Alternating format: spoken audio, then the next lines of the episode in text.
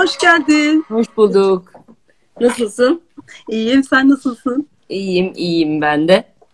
Ee, Dakika olduğunu biliyorum.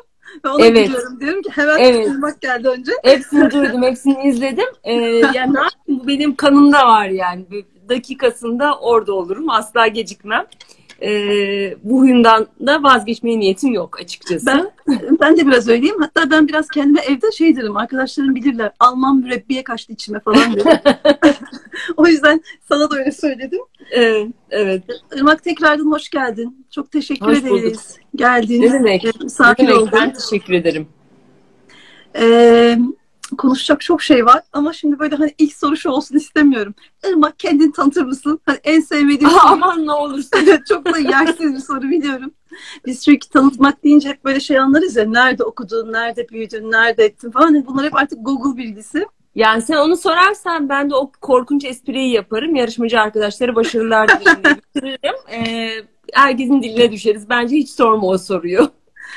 Valla Irmak e, şimdi son bakışla ilgili konuşmak için sabırsızlanıyorum ama hani eşikten başlayalım diyorum. O yüzden Tamam. ödülle ilgili tebrikleri o kısma saklıyorum. Peki. E, ben eşi bir 15 gün kadar önce okudum. Hatta Hı e, güya böyle teknik de bir okuma yapacağım ümidiyle tekrar bir başa dönerek okudum. Ama ben kapıldım gittim tabii. E, muhtemelen benim gibi olan çok insan vardır bu tepkiyi veren de. Hani biraz da böyle otobiyografik olduğu için hani oradaki Eylül evet farklı bir karakter aslında kurguladın oluşturdun ama benim gözüm hep ırmaktı mesela. Hmm. Ee, Çok şanssız bir okursun o zaman. Sen şanssız okurlardansın. Beni tanıyarak okuduğun için. Ee, çok etkilendim ama ben. Ya ve hiç hı. ilk roman gibi değildi.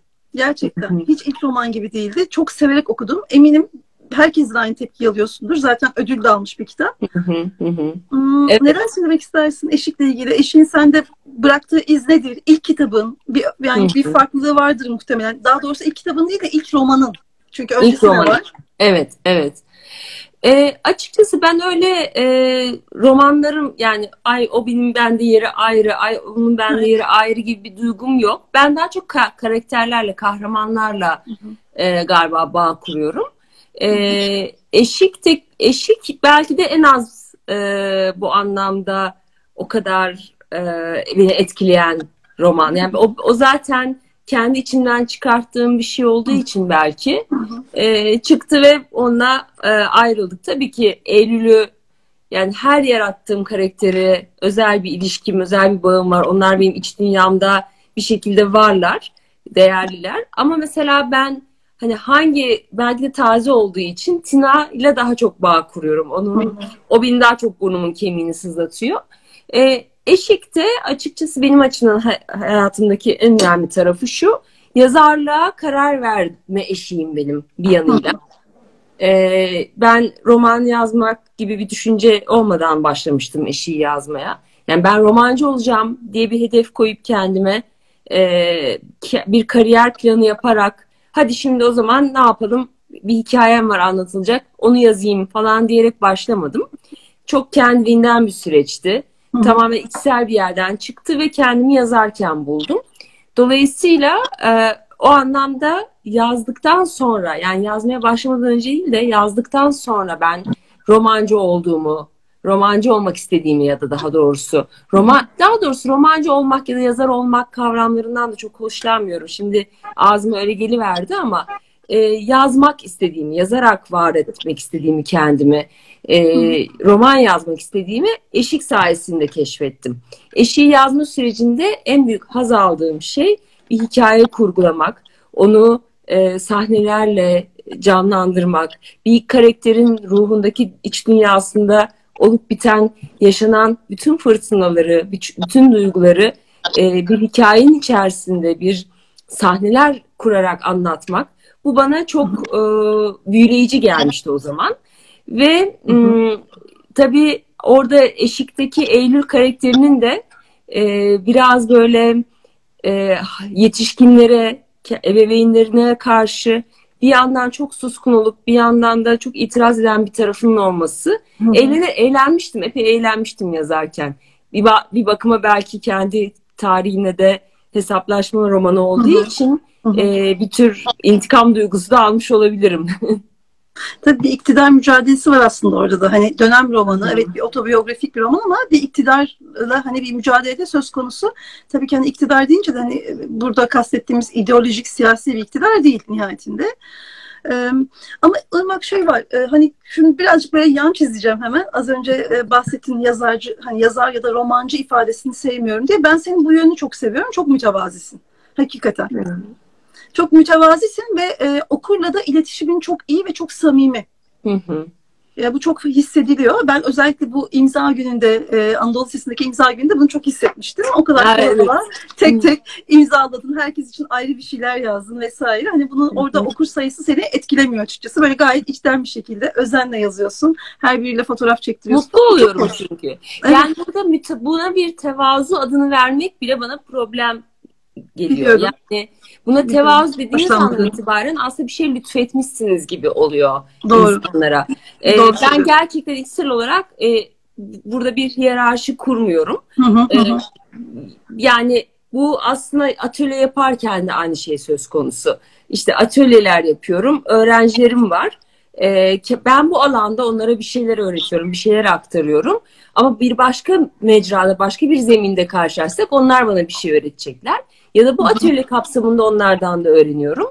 Yani okurla da, atölyeye katılanlarla da, hayatta da e, içinde mutlaka ki benim de vardır hiyerarşi kurmaya e, eğilimli taraflar. Hepimizin. E, hepimizin var.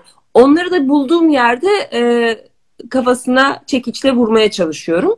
E, çünkü işte demin dediğim gibi yani o tevazu falan gibi e, Hı. laflar bile aslında tevazu dışı geliyor bana. Doğru, doğru. Doğru dedin valla. Evet. Ama şey var, e, Irmak mesela şimdi ben bir son bakış atlıyorum. İlkten ve sona doğru geçiş yapıyorum. İstediğin gibi bence rahatça aklına geldiği gibi konuşalım. E, hani son bakışta mesela birkaç mesele işleniyor. Hani işte göç, kadın ki farklı bir dile, kültüre, işte farklı bir ülkeden gelen bir kadın. Ama aslında yine eşlikte de göç var. Hani Hmm. e, bence eşlikte de göç var. Yani sadece İngiltere'ye göç durumu değil. Hani oradaki göç aslında var olduğun toplumun içerisindeki o aidiyet duygusunu belki kaybetmek, hı. belki yabancılaşmak, belki ötekileşmek. Aslında her ikisinde de aynı mevzular var hı, bence. hı. Doğru. Yabancı, değil mi? Ee, Yabancı evet orada yani ben zaten Tina'yı yazarken, Tina'nın hikayesini yazarken hep şunu e, düşündüm. Hı hı. Yani göçmenleri, göçmenlik halini bize uzak, yabancı bir şey olarak adlandırıyoruz ve tarif ediyoruz ve onları dışarıda yabancıların yaşadığı bir problem gibi göç. Evet. Yani böyle algılıyoruz ve iyice yabancılaştırıyoruz. Kendimizden iyice uzaklaştırıyoruz. iyice öteki haline Hı getiriyoruz. hı. Oysa ki e, hepimiz bu dünya üzerinde göçmeniz. Bir kere bu dünyaya geliş bir göç. Doğum Evet. bir göç. Yani dünyaya göç ettik hepimiz. Annemizin karnından dünyaya göç ettik.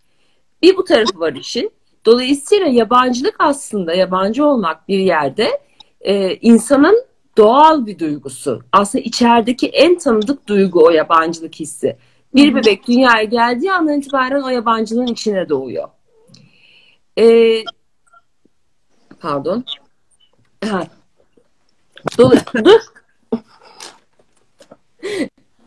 Ee, dolayısıyla e, bir bu var yani çok insanın özünde olan bir soru, bir sorun bu yabancılık. Onun dışında zaten hiç kimse aslında yaşadığı topraklara ezelden beri e, bu topraklarda değil. Hepimiz e, bir yerlerden geldik. Pardon, kedinin tacizine uğruyorum şu anda. Daha doğrusu tripodu devirmeye çalışıyor. Çok özür dilerim. Tamam.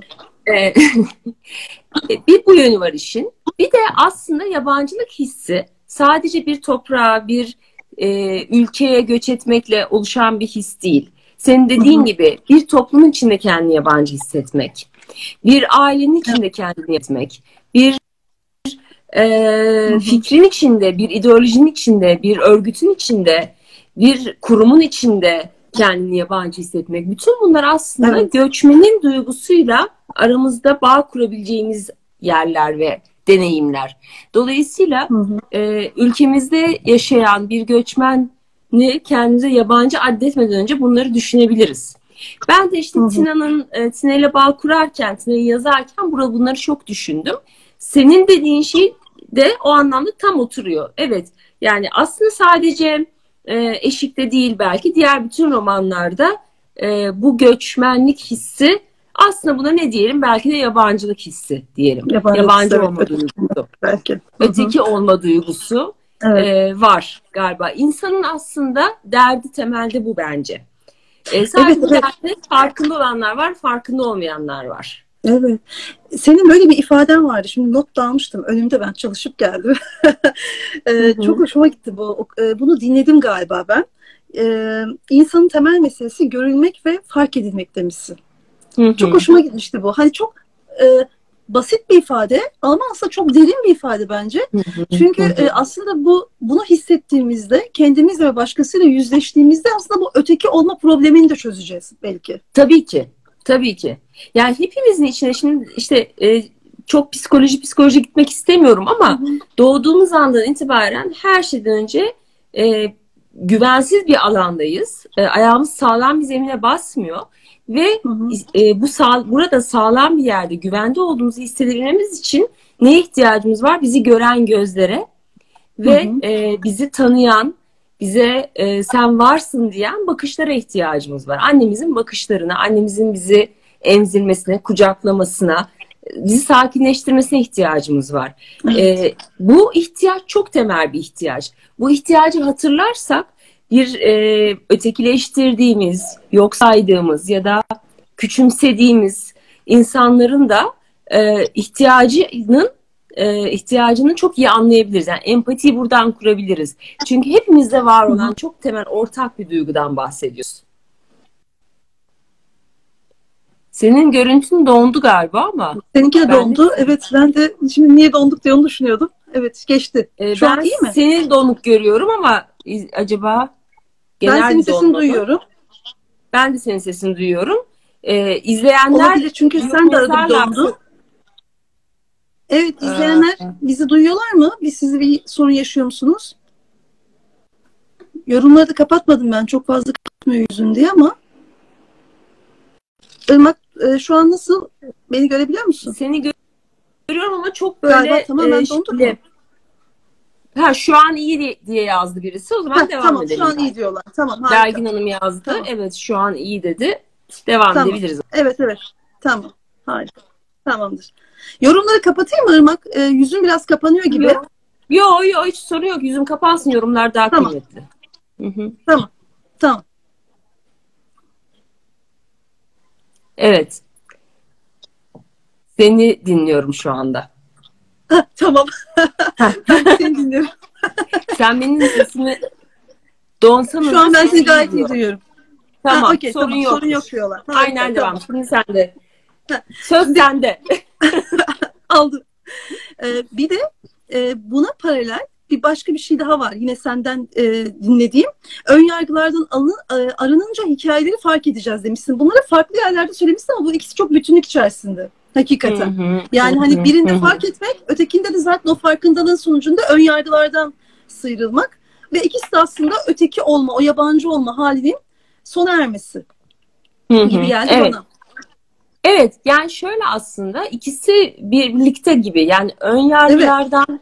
kurtuldukça hikayeleri Hı-hı. göreceğiz. Ama daha evet. da önemlisi bence hikayeler olduğunu yani o insanların her bir insanın tek tek karşılaştığımız Hı-hı. her insanın bir hikayesi olduğunu hatırladığımızda ve düşündüğümüzde ön yargısız ön yargılarımızı bir kenara bırakmayı da öğreneceğiz. Çünkü evet. şimdi işte Tina örneğinden hareketle söyleyeyim e, ne diyoruz biz? Gürcü bakıcı diyoruz. Hmm. İşte göçmen diyor. Evet. E, herhangi bir şekilde e, isimli, isimsiz anıyoruz. Gü- nereli olduklarıyla anıyoruz. Göçmen olduklarıyla anıyoruz. Yaptıkları işle anıyoruz. Yani bizim hayatımızdaki varoluş nedenleri üzerinden tanımlıyoruz o insanları. Oysa ki onların bir geçmişi, bir hikayesi var. E, bunu düşündüğümüz zaman ön yargılarla ilgili e, ön yargılarımızdan da kurtulmuş olacağız aslında. Bu sadece göçmenler için geçerli değil. Sokakta karşılaştığımız herhangi birisi için. Bırakın sadece sınıfsal ya da kültürel olarak farklı olduğumuz kişiyi sokakta yürüyoruz. Birisi bizim omzumuza çarptı, sinirlendik, öfkelendik, bağırdık. Yani adam da ya da kadın da e, özür bile dilemedi. Vay alçak yani. Çok sinir bozucu bir şey. Gerçekten çok sinirleniyoruz o anda. Ve kavgaya girme eğiliminde oluyoruz çoğunlukla. Hı hı. Ama şu var yani belki öncesinde bir hikaye var bunun. Yani hı. tabii ki evliyalıktan bahsetmiyorum. Ermiş gibi davranalım. Hayat bu. Tabii ki hepimiz kızacağız, öfkeleneceğiz, kavga da edeceğiz. Ondan bahsetmiyorum. Zarafeti e, aktaralım birbirimize. Zarif olmaları gerekir insanların. Ama bir yandan da şu var. Yani bir şey yargılamadan önce, birisinin bir davranışını yargılamadan önce acaba öncesinde nasıl bir hikaye var? sorusunu her seferinde biraz sormak, bir durup nefeslenip ondan sonra öfkelenmek evet, sanki evet. iyi olabilir gibi geliyor bana. Evet, evet. Onun için evet hikayeler, hikaye anlatmak e, bence e, insanların birbirleriyle ilişki kurarken daha ön yargısız hale gelmelerine yardımcı oluyor gibi geliyor.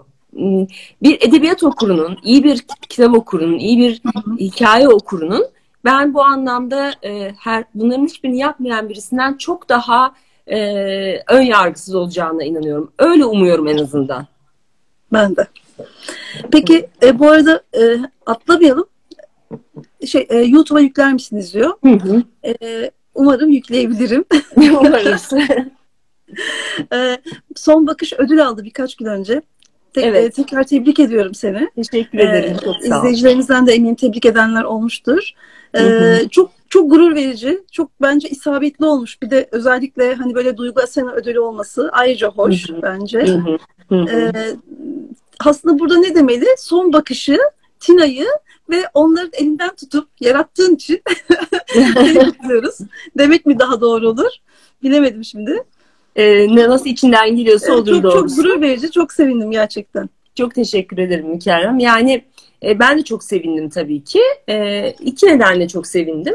Bir tanesi insan çalışıyor, emek veriyor, bir e, uğraş içerisine giriyor ve bir ürün ortaya koyuyor. Hı hı. Bunun kimilerince görülmesi, buna e, iyi bir roman demesi, e, okurun demesi öncelikle, sonra fikrine güvendiğin, e, inandığın insanların bunu söylemesi çok önemli bir şey. E, bu benim için çok kıymetli. Bir bu yönü var işin. Seviniyor insan tabii ki. Tabii. E, ikinci bir yönü de tabii Tina'nın hikayesinin daha çok insana ulaşmasına vesile olan her şey beni mutlu ediyor.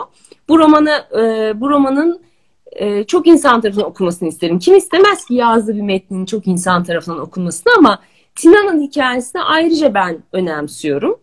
E, bir de bu yönü var. Bu benim kurduğum duygusal, düşünsel bağ. Tina'yı çünkü çok içselleştirmiş olabilirim. Ve aslında bir arkadaşımın söylediği bir şey var. Tina hepimiziz diyor. Evet, ee, evet yani bence de öyle. Ve kendi sesimin de daha gür çıkmasına Tina sayesinde, son bakış sayesinde ön ayak olmuş oldu bu e, bu durum. E, bu romanı yazmış olmak. Bu nedenle de mutluyum. Ama e, ben hep şunu söylüyorum. Tamam ödülü aldık, sevindik. Şimdi e, çalışmaya, yazmaya, üretmeye, okumaya devam yani. yani. O zaman yeni bir roman hazırlığı içindesin. yeni bir roman hazırlığı içindeyim ama e, biliyorsun konuşmuşuzdur bunu seninle daha önce. Pek çok yerde de söyledim. Benim hazırlığım uzun sürüyor. Uzun sürüyor. E, ben daha e, şu anda okuma aşamasındayım.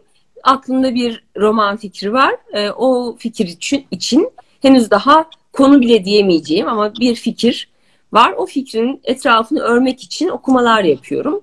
E, en zevkli kısım e, keşfediyorum, öğreniyorum. E, hikaye, hikayemin, karakterimin, e, meselemin katmanlarını oluşturuyorum bu sayede, bu okumalar sayesinde.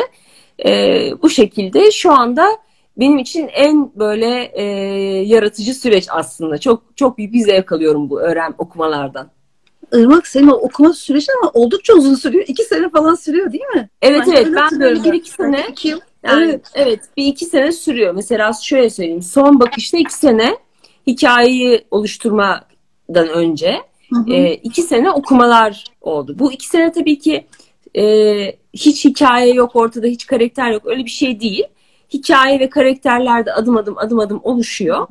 E, ama okumalar da bir yandan onlar oluştukça dallanıp budaklanıyor. Çünkü E, hikayede bir şey keşfediyorsun Sonra onu derinleştirmek için yeni bir okuma kanalı Hı. açılıyor. Yeni şeyleri okumak ihtiyacı duyuyor. Ne bileyim ben diyorsun ki mesela işte bu işin bir de e, korku boyutu var. Hı İşte hı. iktidarların sağladığı korku boyutu var. Bu işin bir de diyorsun Sovyet ayağı var diyorsun. Bu Hı sefer hı. Sovyetlerle ilgili okuma hı. yapıyorsun filan. İşte yabancılık, felsefi boyutu var. Hadi bir de oradan devam edeyim diyorsun. İşte ne bileyim e, Gürcülerle ilgili bir konu var. Onu araştırıyorsun. Böyle böyle hikaye hem oluşuyor kartopu gibi Hı hı. gelişiyor. Hem de ama aynı anda o geliştikçe okumalar da artıyor. Dolayısıyla e, evet iki yıl falan sürüyor benim okumalarım. E, sonrasında da yazmaya başlamadan önce benim her şeyi artık e, hikayeye dair her şeye hakim olduğumu hissetmem gerekiyor. Hı. Ne anlatacağımı çok iyi bilmem, Hı hı. e, karakteri çok iyi tanımış olmam gerekiyor. Metinde hangi cümleleri kuracağım ya da hangi sahneleri anlatacağım değil burada önemli. Ama Hı e, temelde meselenin bütün katmanlarını netleştirmiş olmam, karakterin mesela Tina üzerinden söyleyeyim birkaç kuşak geriye doğru hikayesine e, kur, kafamda kurmuş olmam gerekiyor. Bütün bunları yaptıktan sonra dili bekliyorum. Dilin oluşması. Dili duymak, sesi duymak ihtiyacı duyuyorum. E, burada da işte o karakteri içeride yeterince yaratabilmişsem yani o bir insana dönüştüyse bir karton değilse yani tek boyutlu bir varlık değilse artık e, kanlı canlı bir insan gibi hissedebiliyorsam onu e, dil de aslında geliyor ondan sonra. E, dil geldikten sonrası da zaten akıp gidiyor. Ondan sonra mesela iki sene sürdü son bakışın okuma süreçleri ve hikayeyi kurma süreci. Oturup yazmaya başladıktan sonra bir buçuk ayda yazdım son bakışı. Çok kısa. Gölgesinde de de iki sene okumalar sürdü. Hı hı. E, bir yıl yazma sürdü. Hı. Gözlerini kaçırmada yine iki yıl okumalar sürdü. Sekiz ay yazma sürdü. Evet. Evet. Gözlerini kaçırma biraz daha farklı geldi bana. Nasıl? Tarzı. Gözlerini kaçırma Öyle- tarzı sanki biraz daha farklı Hmm, gibi hissettim. bilmem. Nasıl? Daha yeni okuyorum. Sen- Daha yeni okuyorum gerçi ama hani daha böyle bir e, birleşecek gibi. Yani bilmem. Hı hı. E, anlatmayayım şimdi anlatacağım. Anlatmayayım. Tamam. Anlatmış olacağım o zaman da. Tamam. Ee, peki şey nasıl? Hmm, Hani e, son bakış sonrasında mesela ben son baş- bakışı okurken bu arada son bakışı okumama vesile olan da Elif Şahin Hamidi'dir sağ olsun o geldi şimdi. Ha, hoş geldin. Evet valla Elif sayesinde Elif böyle kitapla geldi dedi ki bunu üç kadın okuyacaksınız. Sen okuyacaksın işte bir arkadaşımız var o ve dedi Dilem okuyacak dedi ve ben öyle başladım son bakışa. Son bakış hakikaten e, beni dönüştürdü diye düşünüyorum ben. E, gerçi e, her edebiyat okuru için hani bir dönüşüm olmalı, bir yüzleşme olmalı diye düşünüyorum ben kitaplarla ilgili ama senin nasıldı? Yani başlarken ve biterken son bakış sen nasıldın? Böyle bir yüzleşme hali oldu mu? Bir dönüşme hali hani mutlaka olmuştur da. Senin nasıl Ee, her her metin yazdığım her metin beni dönüştürüyor. Öyle söyleyeyim. Ee, ben zaten kendim öncelikle bir kazı yapıyorum. Yani benim için bir keşif. Ee, yazmanın e, beni beni mutlu eden tarafı bu. Hem entelektüel anlamda hem zihinsel bir süreç hem ruhsal bir süreç benim açımdan. Yani aslında yazdığım her hikayede iç, iç dünyamdaki bazı meselelere dokunuyor. Ve e, onlar üzerine e, düşünmemi sağlıyor. Bu düşünme bazen çok bilinç düzeyinde oluyor, bazen bilinç dışı düzeyinde oluyor. Hı hı. E, bilinç düzeyinde olanları yazmaya hazırlanırken ya da yazarken bayağı farkında olarak yapıyorum. Ama bazen de bittikten sonra çok sonra arkadan aa bu değişti bende, aa şu değişti bende diye fark ediyorum. Bazılarında belki daha fark etmiyorum. Ama sonuç olarak ben yazarı dönüştürmeyen bir yazma sürecinin okuru da etkilemeyeceğini düşünüyorum. Yani yazarla metin arasındaki ilişki eğer dönüştürücü dönüşüyorsa yazar, orada nasıl dönüşebilir yazar? E, tüm benliğini orada aça- açarsa, e, yani aslında ciğerini ortaya koyarsa diyeyim yazarken, kaçınmazsa, saklanmazsa, kendinden saklanmazsa ve okurdan saklanmazsa. Ama öncelikle kendinden saklanmazsa. E, samimiyetle yazarsa, buradaki iç samimiyeti iç dökme olarak algılamayalım. Teknik olarak Hı hı. ya da düşünsel olarak derinliğine kurmak, edebi ölçütleri sağlam kurmak, e, bu bununla ilgili bir şey değil. Yani bunu yapmak ama aynı zamanda da e, yüzleşmesini de yaşamaktan bahsediyorum. O yüzleşmeyi yaşamayan bir yazarın metni de nabız atmıyor, kalp çarpıntısı olmuyor. Öyle olmayınca da okuyanda da herhangi bir nabız ve kalp çarpıntısı olmuyor.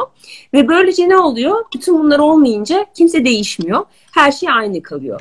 Yani bana bir şey olmazsa eğer yazarken okura da bir şey olmaz.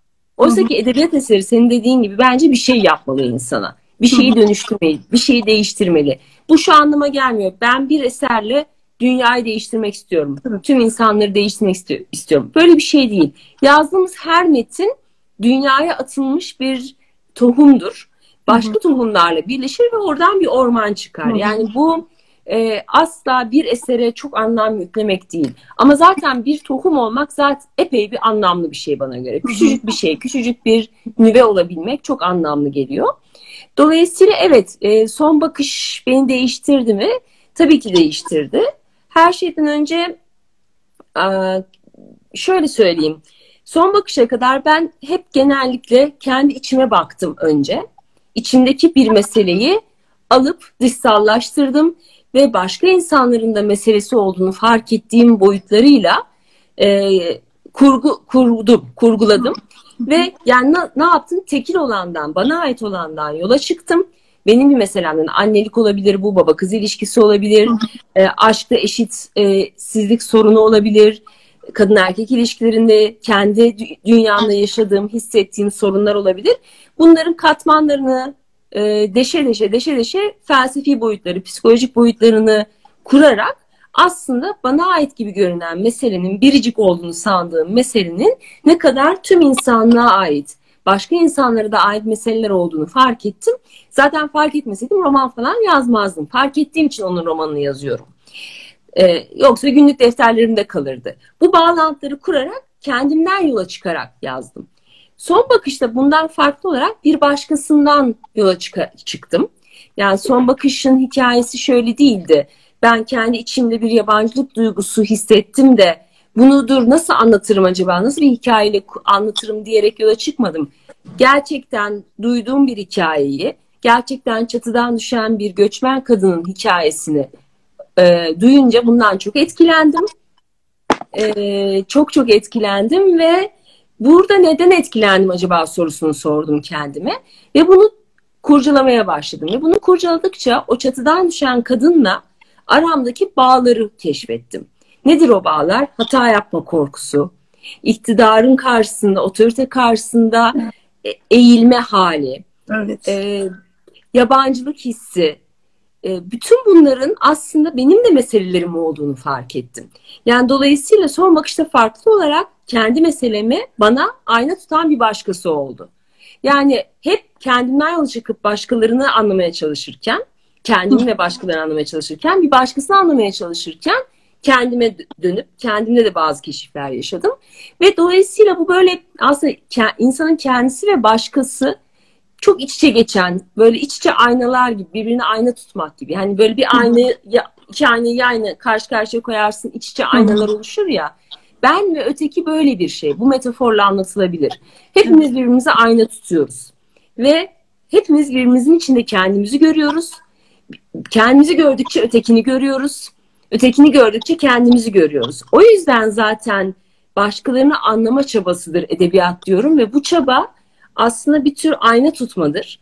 Ve bu ayna tutma süreci içerisinde edebiyatın bu nedenle ben bütün ötekileştirme dertlerine e, merhem olduğunu düşünüyorum. Çok güzel ifade ettin. Vallahi öyle evet. Yani o farkındalığı aslında bu edebiyatla sağlamış oluyoruz. Evet, evet. Kesinlikle. Yani son bakışta temel olarak bu. Son bakışı yazdıktan sonra da açıkçası e, tabii yazarken sadece Tina bağ kurmadım. Onu da hemen söyleyeyim. Sen de ne değişti dedin ya maalesef içimdeki e, iktidar kuran tarafla da yüzleştim. Yani son bakıştaki Tina değilim ben sadece. Aynı zamanda Seval'im de. Yani ben Seval'i yoksa yazamazdım. Kesin. Seval'in o işte Tina'ya tabak parasını ödeten yani ben bunu bizzat yapmış olmam gerekmiyor. Kastettiğim bu değil. Tabii, Onu yapmamışımdır da başka bir şey yapmışımdır. Yani yanımda çalışan bir kadına ya da sokaktaki herhangi birisine kendinden o veya bu nedenle hiyerarşik olarak aşağı gördüğüm birisine e, bu tavrı, bu e, baskı kurma, çok küçük şeyler gibi gözüken otoritesini konuşturma hallerini kendimde gördüm ki Seval'i yazabildim. E, ve Seval'i yazdıkça kendimdeki bu taraflarla yüzleştim ve e, bunlardan arınmaya çalıştım. E, çalışıyorum. Bu bitmeyecek bir süreç. Bu yani bu e, aslında iktidar dediğimiz şeyi hep dışarıda algılıyoruz ya. Evet. E, dışımızdaki bir şey gibi. Aslında o içimizde de var. İçimizde de yani çocuğumuzla ilişkimizde de var.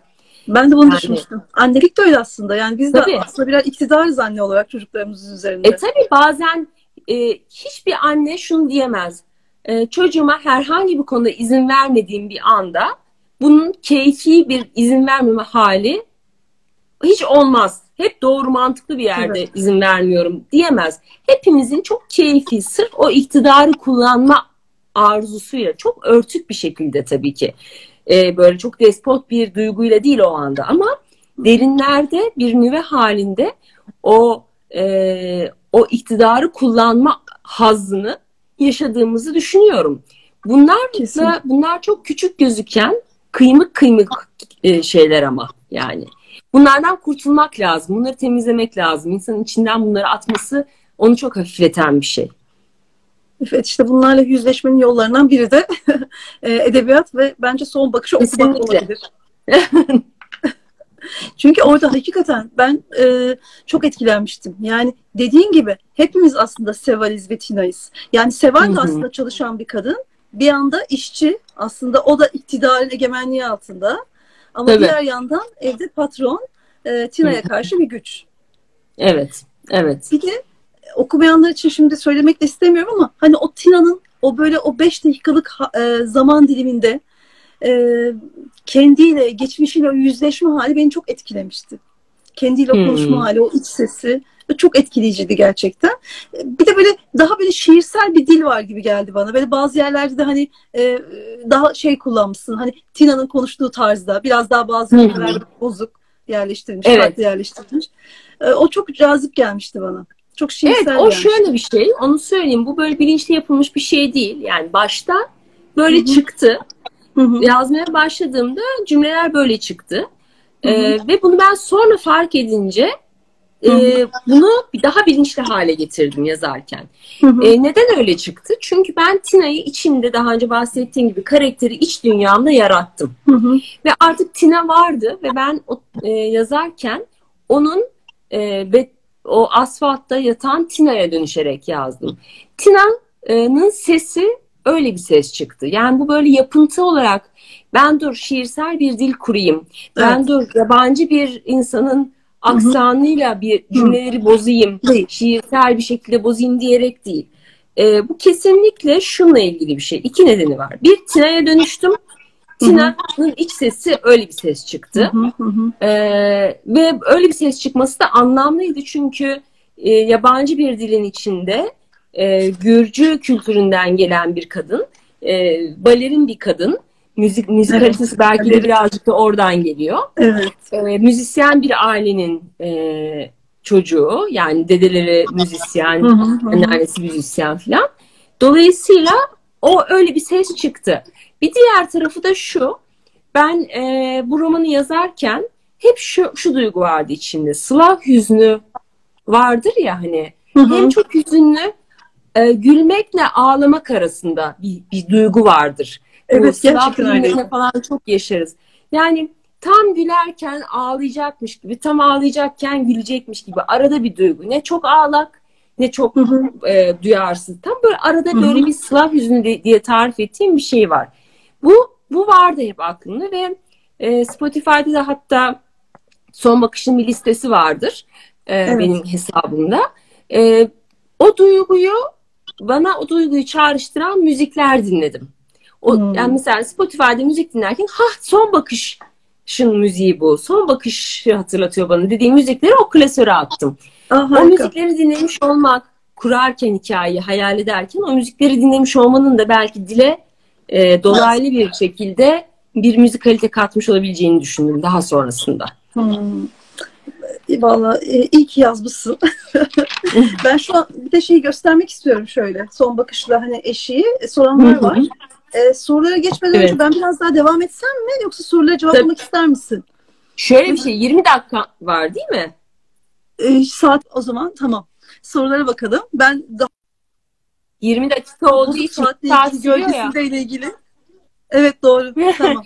Ee, Bir sen soru bilirsin. işi sen düşün. Ee, sadece Şimdi, e, 20 bakalım biraz. vardı. Bencillik etmiş olmayayım ben. Tamam. Elif diyor ki Tamam. e, Elif diyor ki Irmak'cığım diyor arada bir insan tıkanıyor.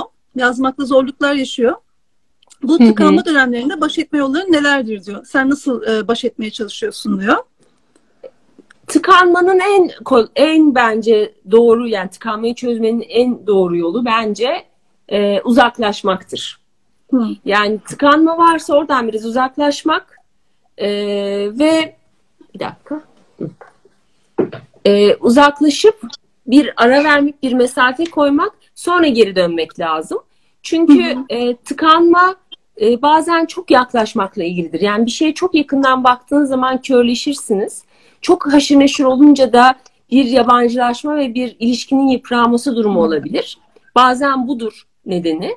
Bazen de yani uzaklaşıp resmi daha uzaktan görme ihtiyacınız vardır. Zihni başka bir şeyle meşgul etmek e, bazı mesela şey gibi düşünün. Hatırlayama e, bir ismi unuttuğunuz zaman e, düşünmeye çalış yani bulmaya çalıştıkça o isim sizden kaçar. Hı hı. E, hatırlayamazsınız ama ama ya hatırlayamıyorum deyip başka şeylerle meşgul olduğunuz bir anda aa şey Feyzullah'tı ya dersiniz mesela değil mi? Hı hı. Yani Feyzullah da nereden geldi aklıma bilmiyorum. Böyle birini tanımıyorum.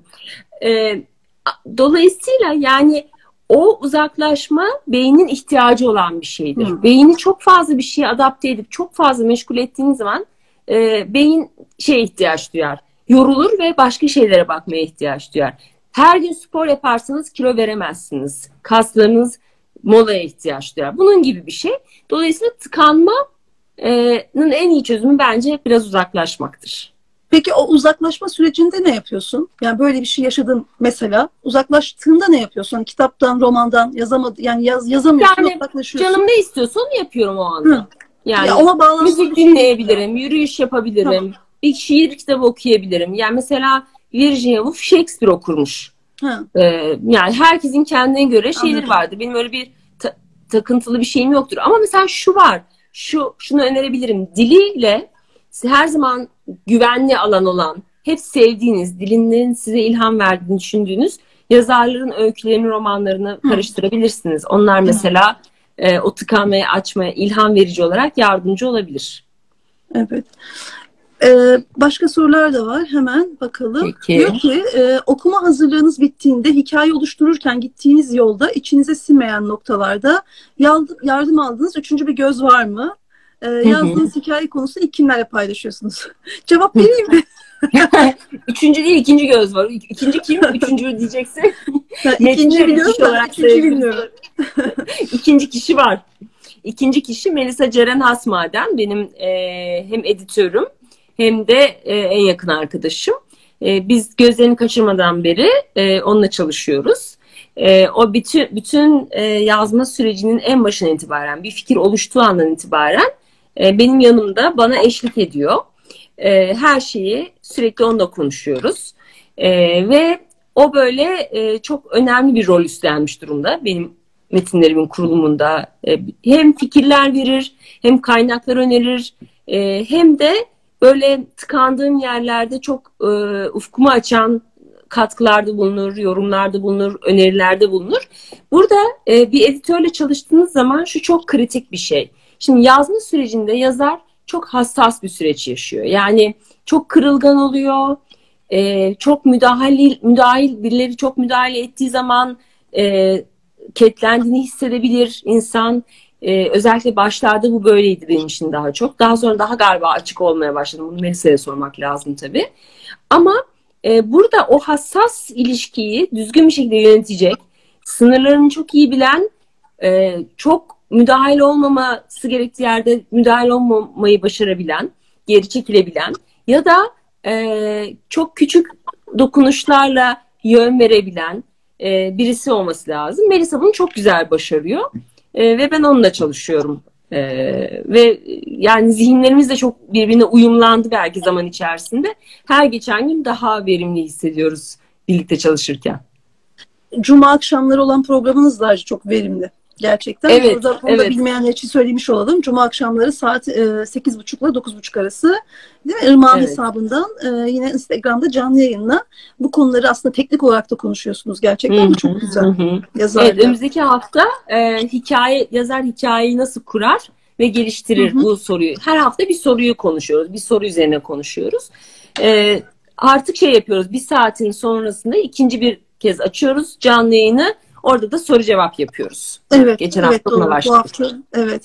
Ee, yine hani nedir o başka e, uzaklaşma enstrümanları demişler ama az önce söyledin zaten aslında onu ben de sordum. Evet.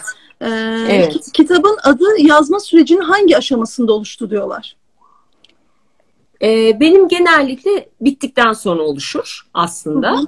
Eşik'te öyle oldu. Gözlerini kaçırma da öyle oldu. Gölgesinde de öyle oldu. Roman bittikten sonra Evet. E, roman bittikten sonra e, artık yayın evine teslim aşamasına gelindiğinde isim düşünmeye başlarım genellikle. E, yine çok farklı bir şekilde son bakış daha yazılmadan önce adını buldu. Aa, ne güzel. E, evet yani o da böyle düşünme süreçlerinde e, çalışırken, tasarlarken ortaya çıktı. Son bakış anladığım kadarıyla şu anda sizle de konuşurken iyice e, netleşiyor ki kafamda. E, bu diğer bütün üç romandan Bozuk Saati hepsinden ayırıyorum. E, hepsinden farklı bir e, şeyi oldu. Yazım süreci geçirmişim son bakışta. Ben de şey gibi böyle öğrenciler gibi hemen kaldırıyor. Ama hani gö- görsün insanlar istiyorum açıkçası bilmeyenler varsa ya. Evet. Hmm, Ümmühan'ın e, pardon Ayşe Gümüş Çoban'mış. Ümmühan diye atıyorum bu arada ben de gayet güzel. Benim de öykü kitabım çıktı ama Covid nedeniyle fuarlar ertelendi. Şanssızlık oldu. Ne önerirsiniz bu dönemde diyor. Tebrik ederiz. Hayırlı olsun bu arada Ayşe Hanım. Önerin var mı Irmak? Covid nedeniyle Ee, fuarlar ertelenmiş. Evet. Ya fuarlardan zaten yani e, fuarlar ertelenmiş yapacak bir şey yok. E, şanssız bir dönemde çıkmış tabii kitap bir yanıyla. E, bir yandan da insanların evde olduğu ve daha çok kitap okuduğu bir dönem. E, fuarlar zaten yani çok böyle büyük yazarlar değilseniz yani çok büyük derken burada kastım çok satar anlamında Hı hı. söylüyorum. Çok satan bir yazar değilseniz zaten fuarlar çok e, verimli geçmiyor bir yazar için. Hı. Ee, çok aman aman bir şey olmuyor fuarlarda. Yani beklentisini o izleyicimiz o anlamda yani büyük bir hayal kırıklığı yaşamasın. Ee, burada Hı önemli olan kitap e, internet sitelerinde var mı yok mu bunu takip etmesini tavsiye Hı. ederim. Bu konuda e, eğer yayın eviyle ilişkisi bunu konuşabilecek bir ilişki ise buna dikkat etsin ve bunu takip etsin derim. Ama tabii bir yandan da şu var. Yazarın ben e, yazdıktan sonra kitabını pazarlama sürecinde e, çok müdahil olmasını doğru bulmuyorum. Hı hı. Hem yayın eviyle ilişki kurarken buna gerek yok. E, hem de bence yazar kitabının e, PR'cısına dönüşmemeli, satışçısına dönüşmemeli. E, tabii ki konuşmalar yapıyoruz, söyleşiler yapıyoruz, Hı hı. okurla buluşuyoruz. Bu buna dahil değil. Ama hani nerede nereye kitap gitmiş, ne olmuş, ne bitmiş bunu takip etmek hem yazar için yorucu bir şey hem o metinle çok kopmadığı anlamına geliyor. Yani met- metinden bir kopmak lazım. Yani o artık ha, e, yani okurun e, metni. E, kendi yoluna Evet. bakmak lazım. Kendi okumalarına dönmesi lazım. Yeni şeyler üretmesi lazım bence yazan kişinin. O anlamda da ne güzel işte kitap çıkmış. e, yolunu bulur, okurunu bulur. Burada Evet, sabırlı evet, olmak lazım. Evet. Yani e, sabırla beklemek lazım. Siz iyi bir şey yaptığınız zaman sabrettiğiniz sürece ve ısrar ettiğiniz sürece, yaptığınız şeyin iyiliğinde ısrar ettiğiniz sürece, e, iyi şeyler yapmayı sürdürdüğünüz sürece eninde sonunda yaptıklarınız okura ulaşıyor. Yani kendi okuruna ulaş- ulaşıyor öyle söyleyeyim. Her okura ulaşmak gibi bir şey zaten söz konusu Tabii. değil olmasın da. Evet. Ee, Tamara, onun da e, iki tane kitabı var bildiğim kadarıyla. Uzaklaşma süreci uzarsa ne yapmalı diyor. Ee, yukarıda da geçmişti. Elif'in Evet uzaklaşma süreci uzarsa. Şimdi neye göre uzamaktan bahsediyoruz? Yani o hani e, kapanma hali, tıkanma hali. Elif hı. sormuştu ya. Anladım anladım. Onu anladım. Hı hı. Sadece şu e, iki şeyi yoklamak lazım. Gerçekten uzadı mı öncelikle? Hı hı. Yani bazen insan kendisi çok e, şey yapabiliyor, aceleci olabiliyor, e, sıkıntı yaratabiliyor. Bundan emin olmak lazım. Gerçekten uzadığını düşünüyorsa da e, metnin yapısına, hikayenin akışına ilişkin temel bazı e, problemler olabilir. Yani aslında metin o şekilde kurulmamalıdır da normalde. Bu böyle bir tıkanmaya yol açmıştır belki. Bu olabilir. Yani e, tıkanmanın nedenini tespit etmek için e, bir tür mühendislik çalışması, e, sorun analizi yapmak lazım. Ama bunlar afaki oluyor şu anda konuşmak. Somut Tabii. bir şey olmadığı önümüzde. Ama genellikle eğer geçici bir tıkanma değilse bence muhtemelen e, metnin kurulumuyla ilgili bir şey olabilir. Kişinin kendi dünyasında çok majör büyük bir şey yoksa yani hani o aslında bütün koşullara uygun her şey uygun ama ilerleyemiyor. O zaman belki de metnin baştan kurulumunda problem olabilir. Şöyle bir örnek vereyim. Ben Eşik romanını ilk yazmaya başladım. E, yazdım yazdım yazdım tıkandım. E, sonra neden tıkandığımı düşündüm. Bulamadım bir türlü filan. Ondan sonra şunu fark ettim ki ve e, romanın başlangıcı ve kurulumunda problem var. Yani e, ben hikayeyi belli bir yerden alıp başka türlü bir kurgu yapmıştım. Yapısal bir şeyden bahsediyorum. Anlatıcı tarzını, teknik bir şeyden bahsediyorum. Hı hı. E, Eylül karakterinin işte şimdiki zaman yaşam hikayesiyle ilgili ayrıntılar katmıştım falan. E, baktım ki bu yüzden tıkanıyorum. Ben Eylül'ün şimdiki zamanını, bugünkü yaşantısını anlatmak anlatmam gerekmediğini sonradan anladım. Orada problem yaşıyorum. Onu anlatmakta zorlandığım için bir türlü hikaye ilerleyemiyor. Onun üzerine 180 sayfa yazmıştım Word sayfası olarak. Hepsini çöpe attım. Hepsini çöpe attım. Yeniden başladım yazmaya ve şunu yaptım. Eylül babasının ölüm haberini alıyor ve geçmişe gidiyor ve hikaye dönüyor, daire çiziyor geçmişten bugüne tekrar geliyor. Yani bugün Eylül'ün babasının ölüm haberini aldıktan sonraki yaşantısına dair hiçbir şey koymadım. Hı hı. E, problem oradaymış. Tıkanmanın nedeni buymuş. Dolayısıyla e, soran izleyicimizin sorusuna yanıt galiba vermiş oldum. Evet. E, yapıya bakmak lazım. Bu arada aslında ben sana şey de sormak istiyorum ama e, bir soru daha var ondan sonra sorayım vakit kalırsa. Tamam. Aynı anda iki ayrı roman e, ya da öykü yazılır mı diyor.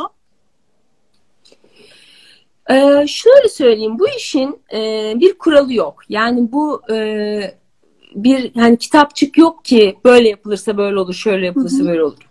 Bu çok o kadar kişisel bir şey ki hepimizin beyni farklı farklı çalışıyor. Hepimizin zihninin çalışma biçimi farklı. Kimisi, kimi insan vardır tek işe odaklanarak yaşayabilir, çalışabilir. Ee, roman üzerinden ya da öykü üzerinden konuşmayalım.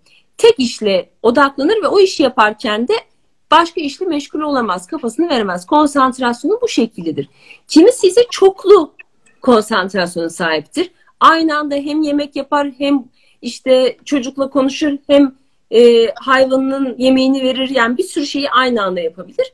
Bu tamamen kişinin zihninin çalışma alışkanlıkları, becerileriyle ilgili bir şey. Ne birisi doğrudur ne birisi yanlıştır. Bence bunu ancak deneyerek bulabilirsiniz.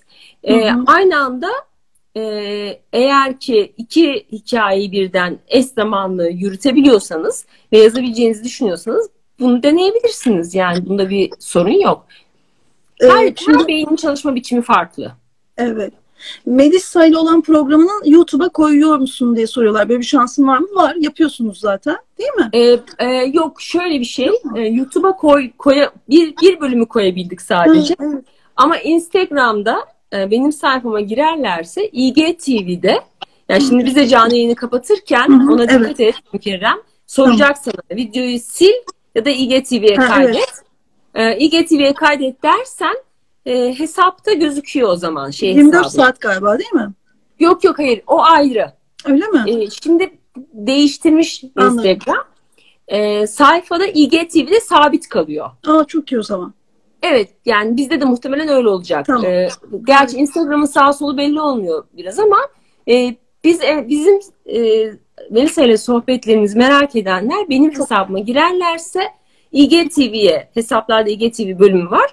Oraya girerlerse orada bulabilirler. Ben tavsiye ederim. Gerçekten atölye gibi. Irmak sen atölyeler de düzenliyorsun. Bu ara var mı online atölyelerin? Onlardan online atölye yapıyorum. Ee, online atölyelerde tek tek çalışıyorum. Hı hı. Ee, böyle grup halinde değil. Ee, hı hı. Tek tek herkes de kendi öyküsü üzerinden çalışıyorum. Hı hı. Ee, bir, yarıladık şu anda atölyeyi. Bir ayımız kaldı. Ah, çok iyi. Şu anda süren bir atölye var. bir de e, sizin diliniz, dilinden beslendiğiniz, din, e, dinlenirken okumayı sevdiğiniz yazar kimdir diyorlar. Ee, çok değişiyor bu tabii. Ee, dinlenirken derken tam nedir bilmiyorum ama hani uzaklaştığında mı? beslendiğiniz ve dinlenirken, evet. Eskiden benim e, romancı olarak en sevdiklerimi sayayım. Hı. E, Iris Murdoch, Virginia Woolf, e, Thomas Bernhard, Javier Marias. E, bunları çok seviyorum. Yani ne yazsa okuyorum. Hatta şöyle söyleyeyim, e, bunların külliyatlarını devirmemeye özen gösteriyorum. Çünkü hep böyle Zula'da kalsın istiyorum onlar. E, bir şey okuyacak bir şey bulamadığım zaman tekrar dönüp onu okumak için. Çünkü aynı kitabı değil yeni bir şeyini okuma macerası yaşamak istiyorum. E, yabancılardan bunlar var. Türkiye'li yazarlardan da e, Ayhan Geçkin'in Son Adım romanını çok severim. Hı hı. Latife Tekin'i çok severim tabii ki. E, özellikle Sevgili Arsız Ölüm benim favorimdir. E, onun dışında e, şu an birden aklıma gelmedi. O- Oylun Yılmaz'ın Gerçek Hayat kitabını Çağdaşlardan çok severim. Aslı Biçen okuyorum şu sıra. Aslı Biçen'in tehdit mektuplarını çok sevmiştim zaten. E, şimdi şey okuyorum. İnceldiği Yerden diye bir kitabını okuyorum. Onu çok severim. Hı hı. Çok var tabii böyle e, sayılabilecek. Bunları şimdilik söyleyebilirim. Ee, Ursula Le Guin tabii ki. Ben de diyecektim ki e, o da var biliyorum ama e, Evet, evet. istiyorum. O, onu bir an unuttum. Evet, Cem Altu demiş ki e, Spotify'dan takibe aldım playlistine. E, bir de kitabı sipariş verdim. Dinleyerek okuyacağım demiş. O soru bölümünden Harika. göndermiş. Çok Harika. selamlar Cem Bey. E, evet, sorularınız varsa arkadaşlar son sorularınızı alabilirim. Ya da gözden kaçırdığımız bir şey var mı diye düşünüyorum. Nedir o başka şeylerle meşgul olma, uzaklaşma enstrüman? Ha onu söylemiştik evet. Evet evet onları söyledik. Ee, tamam. Peki e, Irmak e, bir müzik ben mi yanlış gördüm? Bir müzik geçti sanki. Neyse. Okey. Dinlediğin müzikler var mı? Ee, özellikle yazarken. Ee, şöyle ben yazarken yazma esnasında müzik dinlemiyorum. Hı hı. E, sessizlik istiyorum orada ama yazmadığım bütün zamanlarda sürekli müzik dinliyorum. Yani evde sürekli müzik çalar. Yürüyüş yaparken sürekli müziklerden çok besleniyorum. Çok e, benim beni çok alıp götürüyor, çok ilham veriyor. Hı hı. E, özellikle e, yani caz seviyorum galiba. Hı hı. E, türlerle çok aram yok benim tür isimleriyle. Çok kendimi o anlamda kategorize etmelere falan e, biraz Hı hı. mesafeliyim ama hani caz galiba dinlediğim müzik. E, Spotify'da hesabımda böyle klasörlerim var. İsteyen herkese de açık. Zaten Instagram'da da bol bol paylaşıyorum. Çok Evet. mü- müzik müzik gerçekten ruhun gıdasıymış. Ben bunu çok geç fark ettim işin ilginci. Yani çok uzun yıllar bu kadar müzik hayatımda yoktu. Gerçi şimdi haksızlık etmeyeyim. Ee, annemle evde hep çok dinlerdik ama imkanlar şimdiki gibi değildi. Tabii. Spotify bu anlamda çok imkan sağlıyor. Sürekli yeni sanatçı keşfediyorum ve yeni bir müzik keşfettiğimde gerçekten çok mutlu oluyorum. Bence müzik yani bir edebiyatçının müzikten çok beslenebileceğini düşünüyorum. Dil duygusu, Tabii. e, hayal kurmak, e, böyle hiçbir şey yapmadan durabilmek, sadece o müziğe kapılıp gitmek. Bunlar çok ilham verici oluyor. Zihni boşaltmak için de mesela şimdi dedik ya hani tıkandık uzaklaşacağız. Evet. Müzik dinlemek de belki mesela. Yürüyüş yapmak da öyle bu arada. Şimdi pek yapamıyoruz ama Hı hı. e, yürüyüş de benim hayatımda çok önemli bir yere sahip. Ee, bir de biz hani beslenmek deyince sadece okumak anlıyoruz ama dediğin gibi müzik dinlemek işte belki yürüyüş veya farklı bir şey. Ne bileyim film izlemek de olabilir. Yani aslında Tabii. hani illa e, edebiyatla değil de sanatın diğer dallarıyla da beslenmek mümkün. E, tabii mesela benim e, hemen hemen her romanımda bir film geçer.